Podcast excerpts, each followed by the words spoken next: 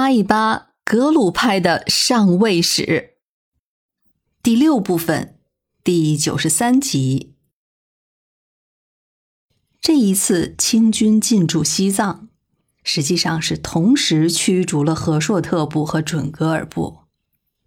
于是，这两家蒙古部落就各自回到了青海和新疆，少了在西藏的明争暗斗。他们之间的矛盾就变得更加直接了。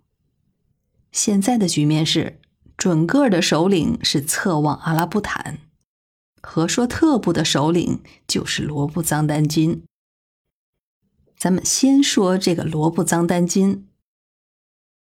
我们前面说了，和硕特部的内部是划分为青海派和西藏派的。自从拉藏汗死后。西藏派就算是烟消云散了，而青海派那边最初的首领叫做达什巴图尔，他是固始汗的第十子，曾经被清朝敕封为亲王的。一七一四年，也就是康熙五十四年，在他死了之后，继承他的就是这个次子罗布藏丹津。后来就袭了这个亲王之位。罗布藏丹津登上政治舞台的时候，正是咱们前面讲到的所谓西藏历史上的多事之秋。真假六世达赖之争已经持续多年，青海和硕特部和西藏和硕特部在政治上出现对立，同时清朝和准噶尔部也参与在其中。就形成了错综复杂的形势。我们知道，青海和硕特部是站在格鲁派三大寺一方的。当年也正是他们的坚持和阻挠，格桑嘉措才没能进入到内地避祸，最终被安置在了塔尔寺中。此后，他们又屡屡上书朝廷。要求尽快废黜那个义西嘉措，让格桑嘉措坐床复位。康熙皇帝也正是看到了这一局面，他就利用上了青海和硕特部对西藏的觊觎之心，抛给了罗布藏丹津暧昧的眼神儿，就让他以为自己是有机会夺取西藏的控制权的。于是，这个罗布藏丹津就欢天喜地的派兵陪同清军进军拉萨。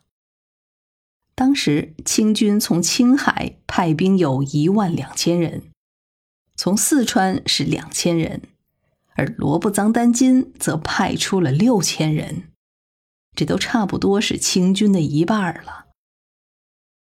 而且，按照印提的安排，当然。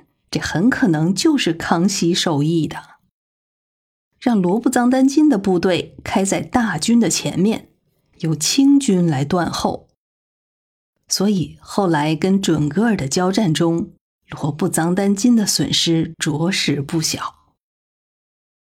可是等到七世达赖坐床以后，清廷对罗布藏丹津并没有任何像样的封赏。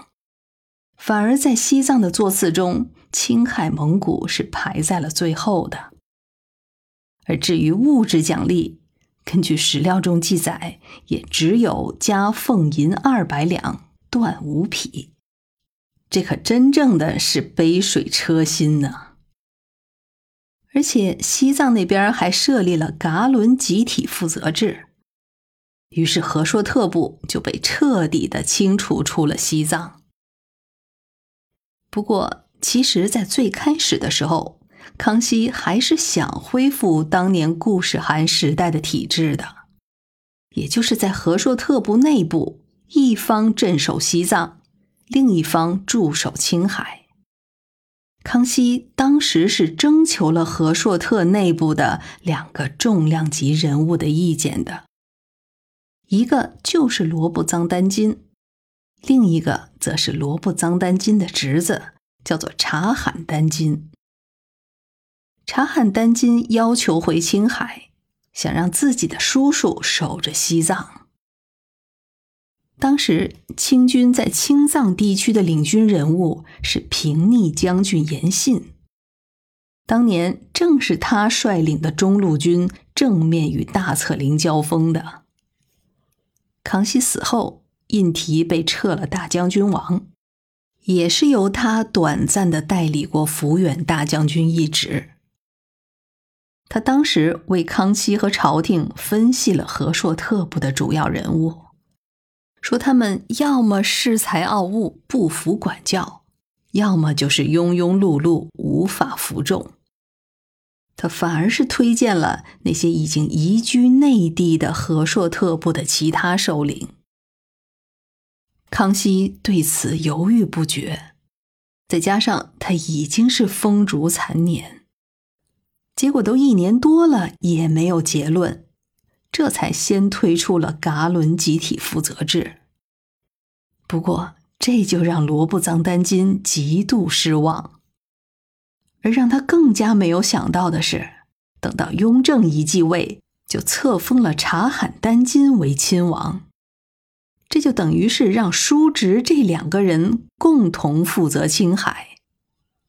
当然，我们知道这还是帝王平衡之术的考量，但是这对于罗布藏丹津而言，那可真是叔可忍，婶儿不可忍了。一七二三年，也就在雍正元年，他在青海蒙古部落传统的会盟之地巴尔托罗海举行会盟。他命令各个王公弃用清朝爵号，改用传统的蒙古名号，并且还试图恢复此前和硕特汗王驻扎西藏、遥控青海的政治形态。这就是公然的叛清了。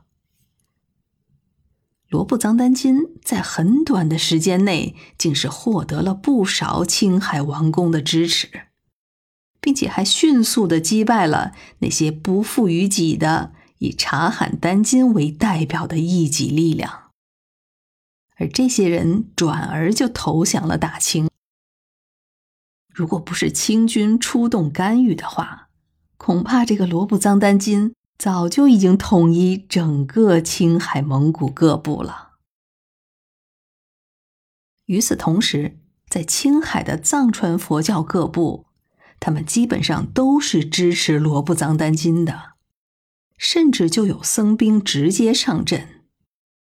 因为蒙古贵族的不少子弟都是在黄教的寺院中出家的，他们之间的关系错综复杂。总之，青海现在是陷入到了新的战乱。